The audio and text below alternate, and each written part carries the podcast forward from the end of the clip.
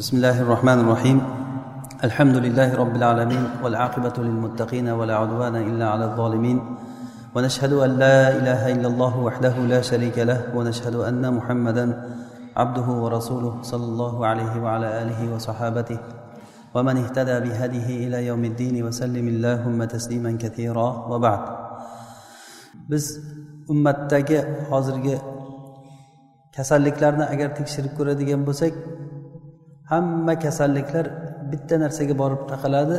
U ham bo'lsa alloh subhanahu va taoloni va rasulullohga itoat qilmaslik bo'ladi. Ya'ni samiana va atona eshitdik va itoat qildik demaslik bo'ladi. Keyin masalan misol uchun insondagi masalan inson vujudiga biz qiyoslab qaralinsa insondagi har bitta hujayralardan yig'ilib yig'ilib inson tashkil bo'ladi. Har bitta hujayra mana shu hujayrani buzilishligi insonni buzilishligiga olib keladi. Insondagi har bitta hujayrasini hujayrani o'ziga yarasha bir vazifasi bor. U kerak emas hujayra deb hech kim aytmaydi uni. Ya'ni insonda million million milliardlab hujayralar bor. Xuddi shunday xuddi shunday biz islomiy jamiyatdagi har bitta shaxs o'sha hujayrani o'rnida turadi. Mana shu hujayralar buzilishligidan jamiyatni buzilishligi kelib chiqadi. Bularni bu narni isloh qilishlikni eng bitta yo'li bitta yo'li olloh va rasuliga taslim bo'lishlik bo'ladi. Bu taslim bo'lishlikni sahobalar bizga juda katta bir ibratli bir ko'rinishda ko'rsatib berdilar. Rasululloh sollallohu alayhi vasallamga alloh subhanahu va taolo shu sahobalarni nasib qilib sahobalarday qalbi pok kishilarni alloh taolo bu da'vatni butun dunyoga tarqalishlik tarqatishlik uchun risolatni tarqatishlik uchun siz sahobalarni alloh taolo nasib qildi. Bu bunday ashoblarni nasib qilishligi katta bir rizq katta bir nasiba. Muso alayhissalomga alloh subhanava taolo ashoblar nasib qildi. Muso alayhissalom o'sha ashoblaridan yetmish kishini tanlab oldilar. Yetmishtasini eng yaxshi deganlarini tanlab oldilar va olloh bilan gaplashishlik uchun to'r tog'iga borgan paytlarida zo'r tog'ga borgan paytlarida ular aytishdiki ey muso robbingni biz ko'rmaguncha iymon keltirmaymiz deyishdi. O'sha yetmishta tanlangan odamlar aytishdi. Bular haqida muso alayhissalom aytdiki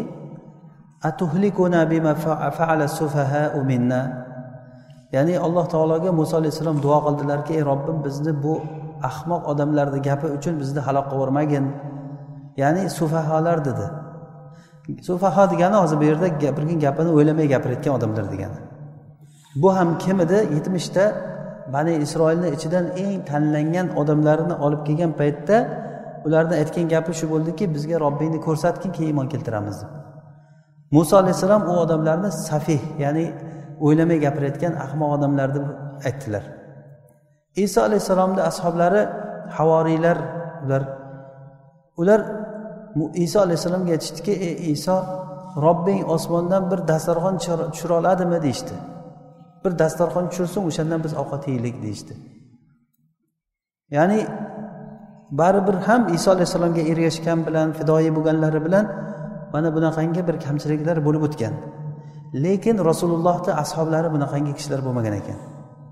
Rasulullohni ashoblari jumlatan olganimizda bir jamiyat pok bir jamiyat bo'lgan. Jamiyat o'laroq pok bo'lgan. Biz mana shu jamiyatdan bugun suhbatimizda bitta misol keltiramiz. Rasulullohni ashoblaridan. E, o'zi aslida bu tarixni biz agar o'qiydigan bo'lsak juda katta bir ibratlar olamiz. Faqatgina biz mana shu nuqtai nazardan qarashligimiz uchun bitta misol keltiramizki ya'ni jamiyat qanday bo'lganligiga. Bu misol rasululloh sollallohu alayhi vasallamni ashoblariga boshida rasulullohga bir oyat tushdiki va in tubdu ma fi anfusikum aw tukhfuhu yuhasibukum bihillah.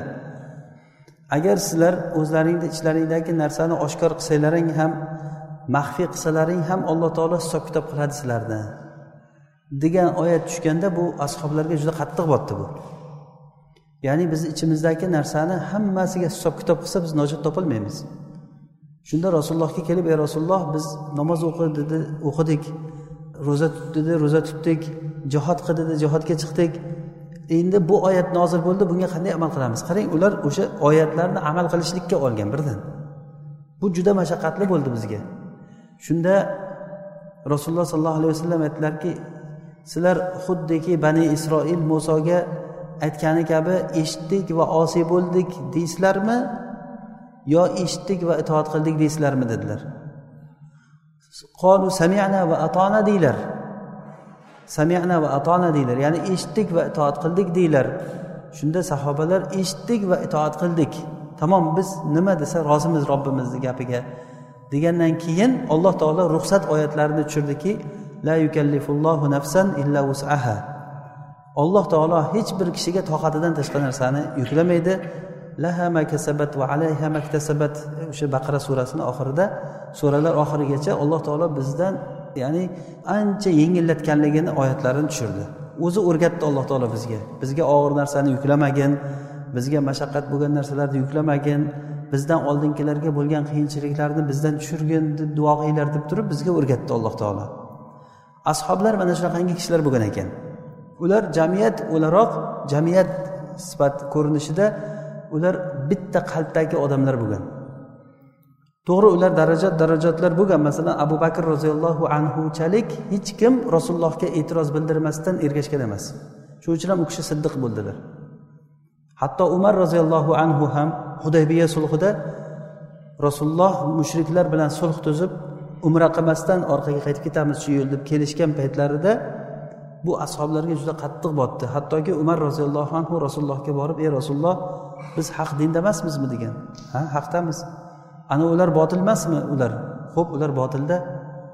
Siz tushimda ko'rdim degan edingiz biz kabani tavof qilayotganligimizni.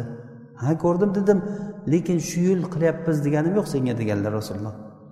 Inshaalloh sen kabani tavof qilasan. Dedilar men ollohni rasuliman men ollohga osiy bo'lmayman. Alloh taolo menga albatta yordam beradi degan ma'noda gaplarni aytdilar. Ya'ni umar roziyallohu anhuni ham mana shunday joylarda bir g'ayrati bilan shunday gaplarni gapirgan. Keyin abu bakrni oldiga borgan umar to'g'ri chiqib abu bakr roziyallohu anhuni oldiga borib ey abu bakr biz haq emasmizmi? deganda ha haqmiz. Ana ular botil emasmi? Ha botilda ular. Biz haq bo'lsak ular botilda bo'lsa nimaga biz xorlikka rozi bo'lib turib qaytib ketishimiz kerak? Nima uchun qaytib ketishimiz kerak? deganda abu bakr xuddi rasululloh nima degan bo'lsalar o'sha gaplarni qaytarganlar. Tashabahat qulubuhum ya'ni qalblar bir biriga o'xshash bo'lgan. Bu umar roziyallohu anhuni qadrini tushirish uchun emas abu bakr roziyallohu anhuni qanday darajada bo'lganligini misoli bu. Mana shu jamiyatda o'laroq bo'lgan misollardan bittasi tabuk g'azoti. Inshaalloh vaqtimiz yetgancha mana shu g'azotdan bir misol keltiramiz. Tabuk g'azoti bizga juda katta darslarni beradi ko'p narsani o'rgatadi bizga. Bu g'azot rasululloh sollallohu alayhi vasallamni chiqqan oxirgi g'azovotlardan biri bo'ladi. Ya'ni oxirgi g'azovotlardan biri tabuk g'azoti. Rasululloh sollallohu alayhi vasallam tabukka yurish qildilar. Tabuk bu romni yurti joyi edi. Romni rom hozirgi mana bu suriya urdun mana shu joylar rom imperiyasi bo'lgan. Juda katta imperiya. Hozirgi masalan amerika qanday o'rinda bo'lsa rom o'shanday o'rinda bo'lgan hatto arablar hammasi ularga pul to'lab turgan hamma unga bo'ysungan.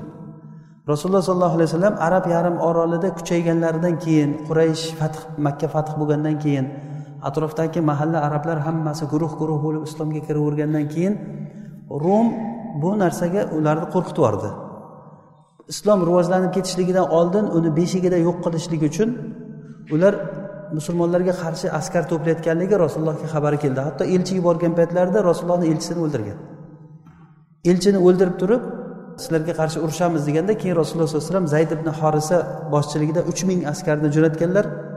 Muta g'azoti bilasizlar bunda zayd ibn horisa shahid bo'lganlar jafar shahid bo'lgan. Uch ming kishi rumdan o'shanda ikki yuz mingga yaqin odam kelgan. Ikki yuz mingga yaqin odam kelgan juda katta kuch bo'lgan ular. Uch yuz uch ming kishi ikki yuz ming kishi bilan urush bo'lgan lekin natijasiz musulmonlar bilan o'rtada shunday ajralish bilan tugagan. Lekin bu ham ya'ni rumni ancha sha'nini oshirganki ularni sindiramiz degan gap bo'lganda keyin katta bir tayyorgarlik qilayotganligini eshitib turib rasululloh sollallohu alayhi vasallam keyin o'yladilarki agarda qo'yib bersa ular madinaga bostirib keladi. O'sha uchun ularga tezroq borib turib o'sha joyda bartaraf qilish kerak degan fikrga keldilar. Bu eng to'g'ri fikr rasululloh sollallohu alayhi vasallamni o'ylagan narsalari edi. O'zi rasulullohni qilgan ishlari hammasi vahiy bilan bo'ladi. Biz uchun katta bir manhaj beradi. Rasululloh tabuk g'azotiga chiqamiz deb buyurdilar. Rasulullohni odatlari o'zi qaysi bir joyga chiqmoqchi bo'lsalar ochiq aytmasdilar falon joyga boramiz deb. Ketdik bir joyga boramiz derdilarda agar bu yoqqa yurish kerak bo'lsa hammani yig'ib turib bu tomonga yurib ketardilar. Yurib madinadan ancha uzoqlashgandan keyin orqangi yo'l bilan yo'llariga tushib ketardilar. Bu yerda munofiqlar bor edi. Xabarni yangi yangi holatida yetkazib berib turadigan munofiqlar bor edi. O'shalardan saqlanishlik uchun shunday qilganlar. Illo mana shu g'azotda rasululloh ochiq aytdilar biz tabukka boramiz tayyorlaninglar dedilar. Bu holat nihoyatda qiyin holat bo'lgan. Musulmonlarda yegulik narsasi bo'lmagan. Endi xurmolar pishib kelayotgan payti bo'lgan. Xurmolar pishgan g'arq issiq juda qattiq issiq payt odam uyidan chiqolmaydigan payt bo'lgan. Ham nafaqa bo'lmagan. Musulmonlarda bir chiqadigan urushga boradigan darajada yana kim kimga qarshi urushyapti deng? Rum imperiyaga qarshi urushga boryapti. Bu juda katta. Shuning uchun ham bu g'azotni oti g'azvatul usra ya'ni qiyinchilik g'azvati deb ismlangan ekan. Shunda chiqdilar rasululloh sollallohu alayhi vasallam chiqishdan oldin musulmonlarni nafaqa qilishlikka tezladilar. Bizni qiziqtirayotgan narsa shuki shu jamiyatda shunchalik bir birini ta'minlab turib borlar yo'qlarga berib turib rasululloh sollallohu alayhi vasallam o'zlarida bor narsani o'sha yerda baham ko'rib turib bir tarbiya. Xuddiki bu holat rasululloh musulmonlarni yig'ib turib shunday olib borib tabukka borib qaytib kelishliklari katta bir maktab bo'lgan.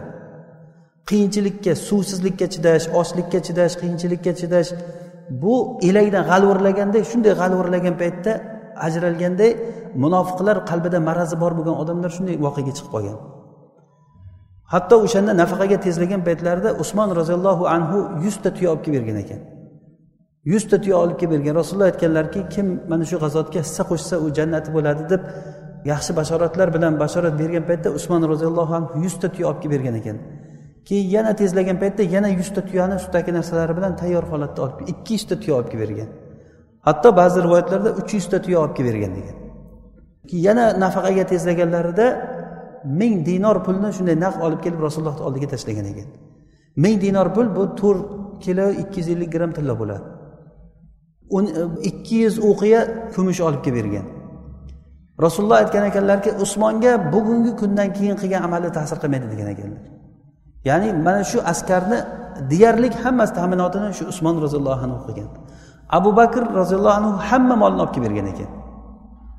Hamma umar roziyallohu anhu yarim molini olib kelib bergan. Hatto ayollar toqinchoqlarigacha bergan ekan hech narsasi qolmay bergan.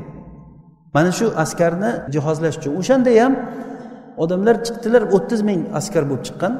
O'ttiz ming askar bo'lib chiqqan. O'shalarda o'shanda ham uch kishi bitta tuyaga mingashib yurganlar. Bu ham yetmaganda yo'lda mingashib ketayotgan joyda suvsiz qolgan paytlarida minib ketayotgan tuyalarini so'yib ichidagi suvlarini siqib olib turib o'sha suvlarni ichishga majbur bo'lgan. Suv yo'qligidan qolgan haligi ichak chapoqlardan qolgan haligi axlatlarni ovqatlarni olib jigarlariga bog'lab olgan ekanlar. Bir yaxtay bo'lib turishlik uchun. Muhtoj bo'lib turgan tuyalarigacha so'yib yeyishlikka majbur bo'lgan. Buni ustiga yana qo'shimcha qilib turib shuncha qiyinchilikni ustiga samud diyoriga hijr diyoridan o'tib qolgan paytlarida rasululloh orqada kelyaptilar. O'ziz o'ylang o'ttiz ming askar juda katta qo'shin bo'ladi. Rasululloh sollallohu alayhi vasallam orqada kelayotgan paytlarida ular oldindan kelib turib haligi diyorga kelganda suvlar bo'lgan suvlarni olib xamirlar qilib turib nonlar qilib turgan paytda rasululloh sollallohu alayhi vasallam bu diyor alloh taoloni la'nati tushgan diyor buni suvini ichmanglar xamir qilgan bo'lsanglar nonlarini yemanglar och o'zi odamlar o'shanday holatda ham xamirlarni tuyalarga yedirib yuboringlar deganlar o'ttiz ming odamdan birorta odam e'tiroz bildirmasdan rasululloh sollallohu alayhi vasallamga itoat qilgan. Ovqatlarini ham yemagan suvini ham ichmagan o'sha nimalarni xamirlarni tuyalarga yedirgan ekan. Mana bu yurishlik tabukka borish kelishlik musulmonlar uchun juda katta dars bo'lgan. O'ttiz mingta odamdan birorta odam rasulullohga ey rasululloh qiynaldik demagan. Shunda bir qiziqarli voqea kab ibn molikni orqada qolib ketishlik voqeasi bu jamiyatni qanaqa jamiyat ekanligini ko'rsatadi. Kab ibn molik rasululloh sollallohu alayhi vasallam bilan birga hamma g'azotlarda qatnashgan faqat badrda qatnashmagan o'zi badrda g'azot uchun chiqqan emaslar rasululloh karvon uchun chiqqanlar. O'sha uchun badrga chiqmagan odam malomatlanmagan undan keyingi g'azotlarda qolmagan hech qaysida mana shu tabuk g'azotiga kelganda kab ibn molik o'zlari aytib beradilar o'g'illari abdulloh ibn kab ibn molik rivoyatida qarib qolgan paytda otamni men o'zim yetalab yuradigan bo'lgan edim. Otam gapirib bergan edi shu voqealarni degan. Hamma g'azotlardan ko'ra mana shu g'azotda men boy edim degan. Eng boy vaqtim o'sha paytda bo'lgan edi. Ikkita ulov taxlab qo'ygan edim chiqish uchun tayyorlab qo'ygan edim ikkita ulovni degan. Keyin shayton kelib vasvasa qildi meni seni ulovlaring bo'lsa o'ttiz mingta odam bilasanmi sekin sekin yuradi. Ya'ni o'ttiz mingta askar bo'lgandan keyin bu uch yuzta to'rt yuzta odam bo'lsa chopib ketadi. Lekin o'ttiz mingta askar bo'lgandan keyin sekin sekin yuradi. Ertaga chiqasan yetib olasan dedi bir kun o'tdi. Ertaga chiqasan yetib olasan dedi ikki kun o'tdi. Uchinchi kun o'tgandan keyin endi qayerga borasan ular ketib bo'ldi dedi. Qani edi o'shandan keyin ham chiqsamidim degan. Lekin chiqmadim degan. Ollohni qadari bilan men qolib ketdim. Ko'chaga chiqsam madinani ko'chasiga chiqsam mana shu joy eng bizga bugungi darsimizga taalluqli joy edi. Madina ko'chasiga chiqsam faqat ko'chada munofiqlarni ko'raman yo yosh bolalarni ko'raman yo xotinlarni ko'raman yo urushga borolmaydigan qari odamlarni ko'raman degan. Boshqa hech kim yo'q madinada degan. Hijolat bo'laman o'zimni o'zim hijolat bo'laman. Yo munofiq bilan tuhmat qilingan munofiqlar rasululloh bilan chiqmagan hech qachon bunaqangi joylarga munofiqlar umma oyog'ini ham bosmagan. Xuddi g'alvirlashda g'alvirlanganday ular saralanib qolib ketgan. Rasululloh sollallohu alayhi vasallam bu urush bu g'azot shunchalik ediki kim chiqqan chiqmaganligini hech kim bilmaydigan holat bo'lgan. Ya'ni o'ttiz mingta odam bo'lgandan keyin u kim qayerdaligini hech kim bilmaydi. Katta jamoat bu. Rasululloh sollallohu alayhi vasallam tabuk diyoriga yetib borib yetib borguncha bilmadilar kab ibn molikni chiqmaganligini o'sha yerga borib so'radilar kab ibn molik qayerda? deb kab ibn molik qayerda dedi keyin bir kishi aytdi u kishini moli dunyosi uni maishatiga berilib qolib ketgan deganda bir kishi turib turib sen haqiqiy musulmon haqida bunaqangi gaplarni gapirmagin deb rasulullohni oldida tortishuv bo'lganda ko'ramiz bo'ldi gapirmanglar deganlar. Shu bilan rasululloh ellik kun atrofida ketganlar qaytib kelguncha ellik kun o'tgan. Lekin urush bo'lmagan. Bu alloh taoloni katta bir ne'mati bo'lgan. Musulmonlarni kelganliklarini eshitib rum tarqalib ketgan.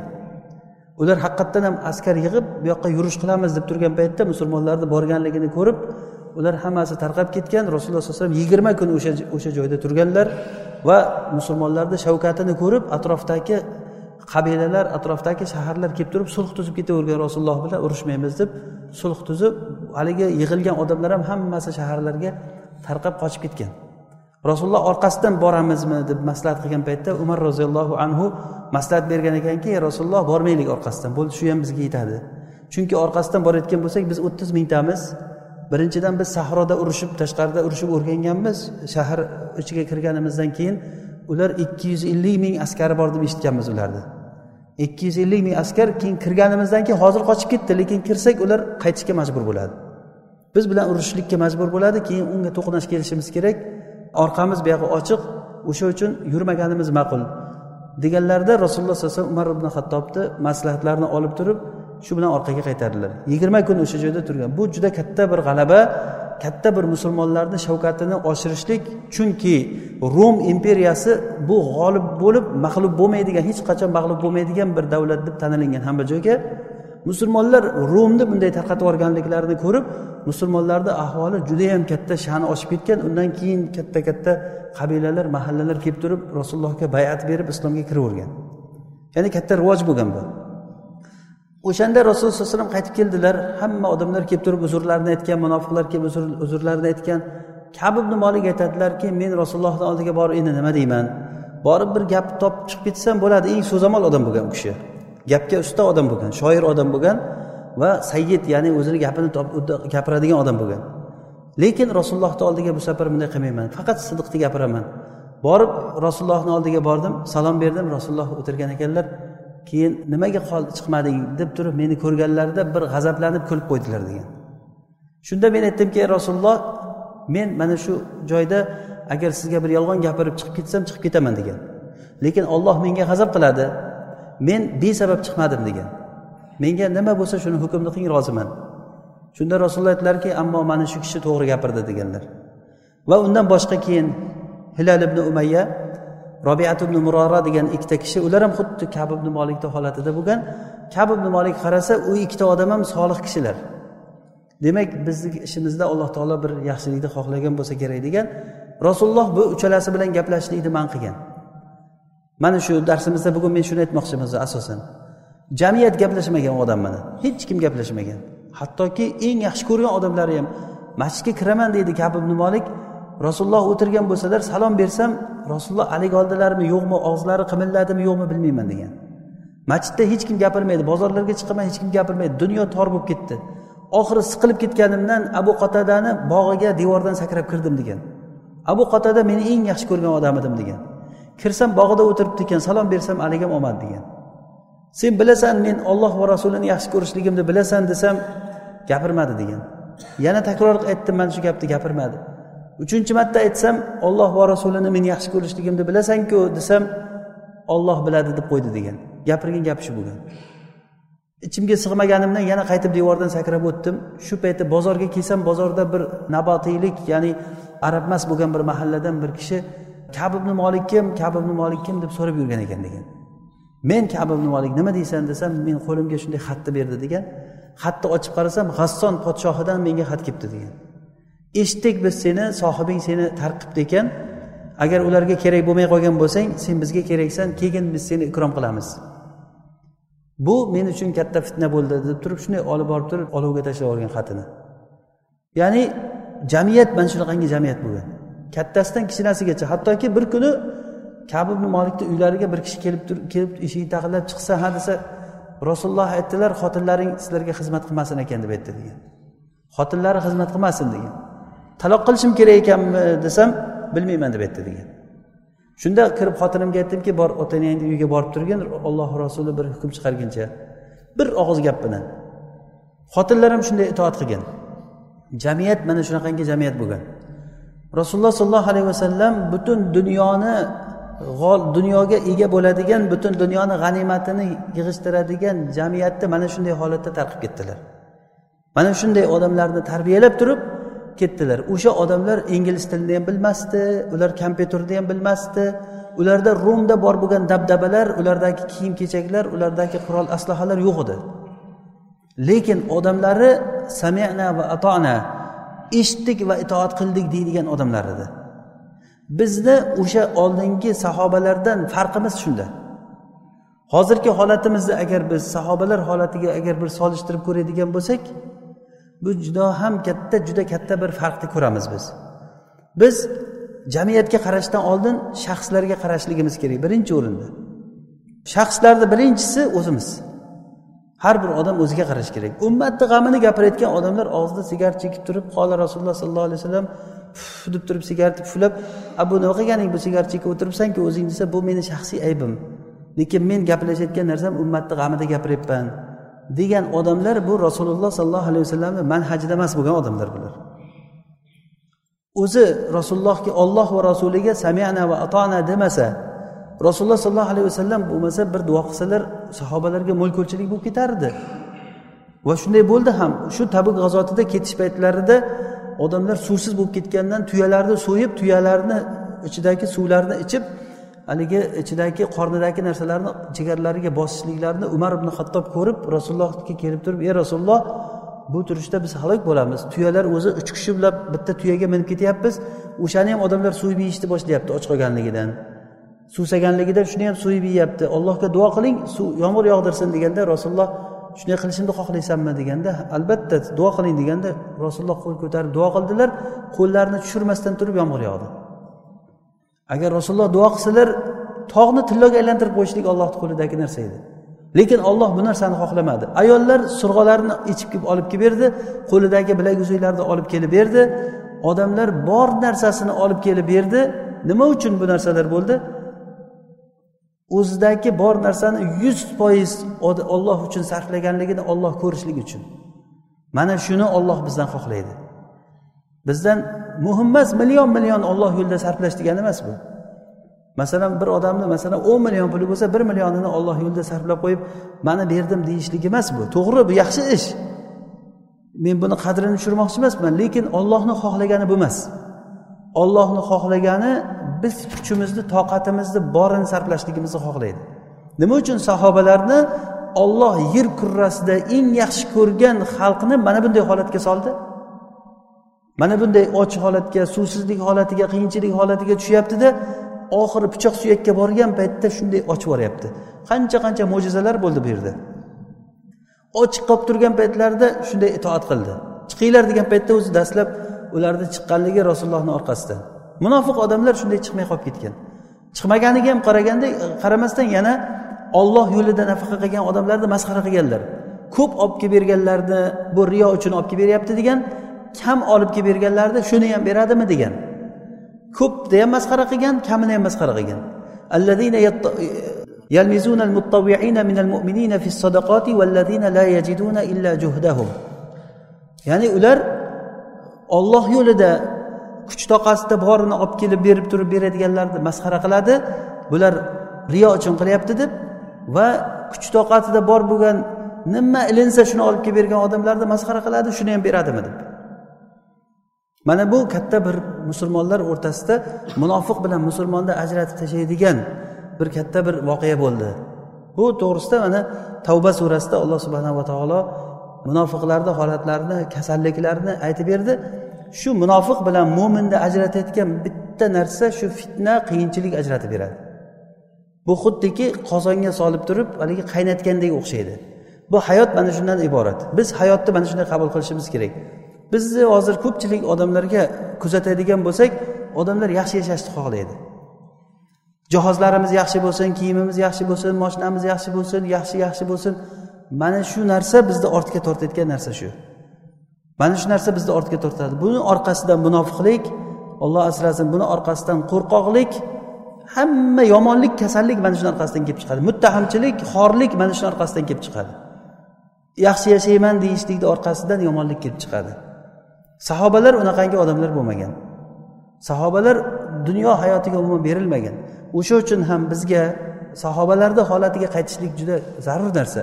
Bu uchun bizda zuhd ya'ni dunyodan yuz o'girishlik juda muhim. Ikkinchidan sabr. Juda muhim narsa va samina va atona deyishlik eshitdik itoat qildik deyishlik juda muhim narsa bo'ladi. Hech qachon olloh va rasuliga e'tiroz bildirmasligimiz kerak. Nima deb buyursa labbay deb javob berishimiz kerak. Qiynalgan holatda ham borligimizda ham yo'qligimizda ham. Har qanday holatda kayfiyatimiz yaxshi bo'lib turganda ham kayfiyatimiz yomon bo'lib turganda ham. Bu dinga ergashishligimiz bizda bir mizojiy masala bo'lib turib xohlasak ergashib xohlamasak ergashmasdan yaxshi kayfiyatimiz yaxshi bo'lib turgan paytda olloh yo'lida berib kayfiyatimiz yomon bo'lib turgan paytda so'rab kelganlarni so'kib so'kib yuborib qaytarib yuborib keyin kecha kelganingda ozroq nima joyida emas edi kayfiyatim joyida emas edi deb turib berib ertasi kuni sal uzr so'rab bunaqa narsani alloh taolo xohlamaydi. Alloh taolo bizdan ollohga qul bo'lishligimizni xohlaydi abd bo'lishligimizni xohlaydi. Qul degani o'zi birorta bir narsani shu ko'tarib joyidan olib qo'ymaydi illo alloh taoloni amri bilan olib qo'yadi. Alloh taolo bizga buyurgan narsani hech qachon bizni buyruqdan xoli qolmagan qoldirmagan. Mana shu o'tirishimizda ham ubudiyat bor. Uyqudan turganda vazifa bor. Uxlashda vazifa bor ovqat yeyishda vazifa bor suv ichishda vazifa bor masjidga kirish masjiddan chiqish. Nimani ayting bor hammasida to'g'rimi? Inson qaysi holatda bo'lsin o'sha holatda alloh taologa bir alloh taologa qulchilik qiladigan bir vazifasi bo'ladi. Mana shunday holatlarni biz ko'z oldimizga keltirishligimiz kerak bo'ladi. Vallohi agar mana shu holatga biz qaytayotgan bo'lsak o'sha kuni bizni azizligimiz qaytib keladi. O'sha sahobalarni holatidagi nusrat sahobalarga berilingan karomat ularga berilingan yutuqlar bizga qaytib keladi inshaalloh. Bu ollohni bizga bergan va'dasi bu. O'sha uchun biz o'zimizni o'zimiz to'g'irlashligimiz kerak. O'zgani qo'ying. Birinchi o'rinda biz shaxslarni tarbiyalashligimiz kerak. Shaxsni birinchisi sizni o'zingiz. Bizni eng katta dushmanimiz mana shu ko'ksimizni ichimizdagi nafsimiz bo'ladi. Ollohga qanchalik darajada qul bu qalbimiz? Mana shu qalbimiz agar ollohga qul bo'lsa shu qalbimizga qarab yuramiz. Qalbimiz o'tirsa o'tiramiz qalbimiz tursa turamiz. Bu bizni jasadimizni podshosi qalb bo'ladi.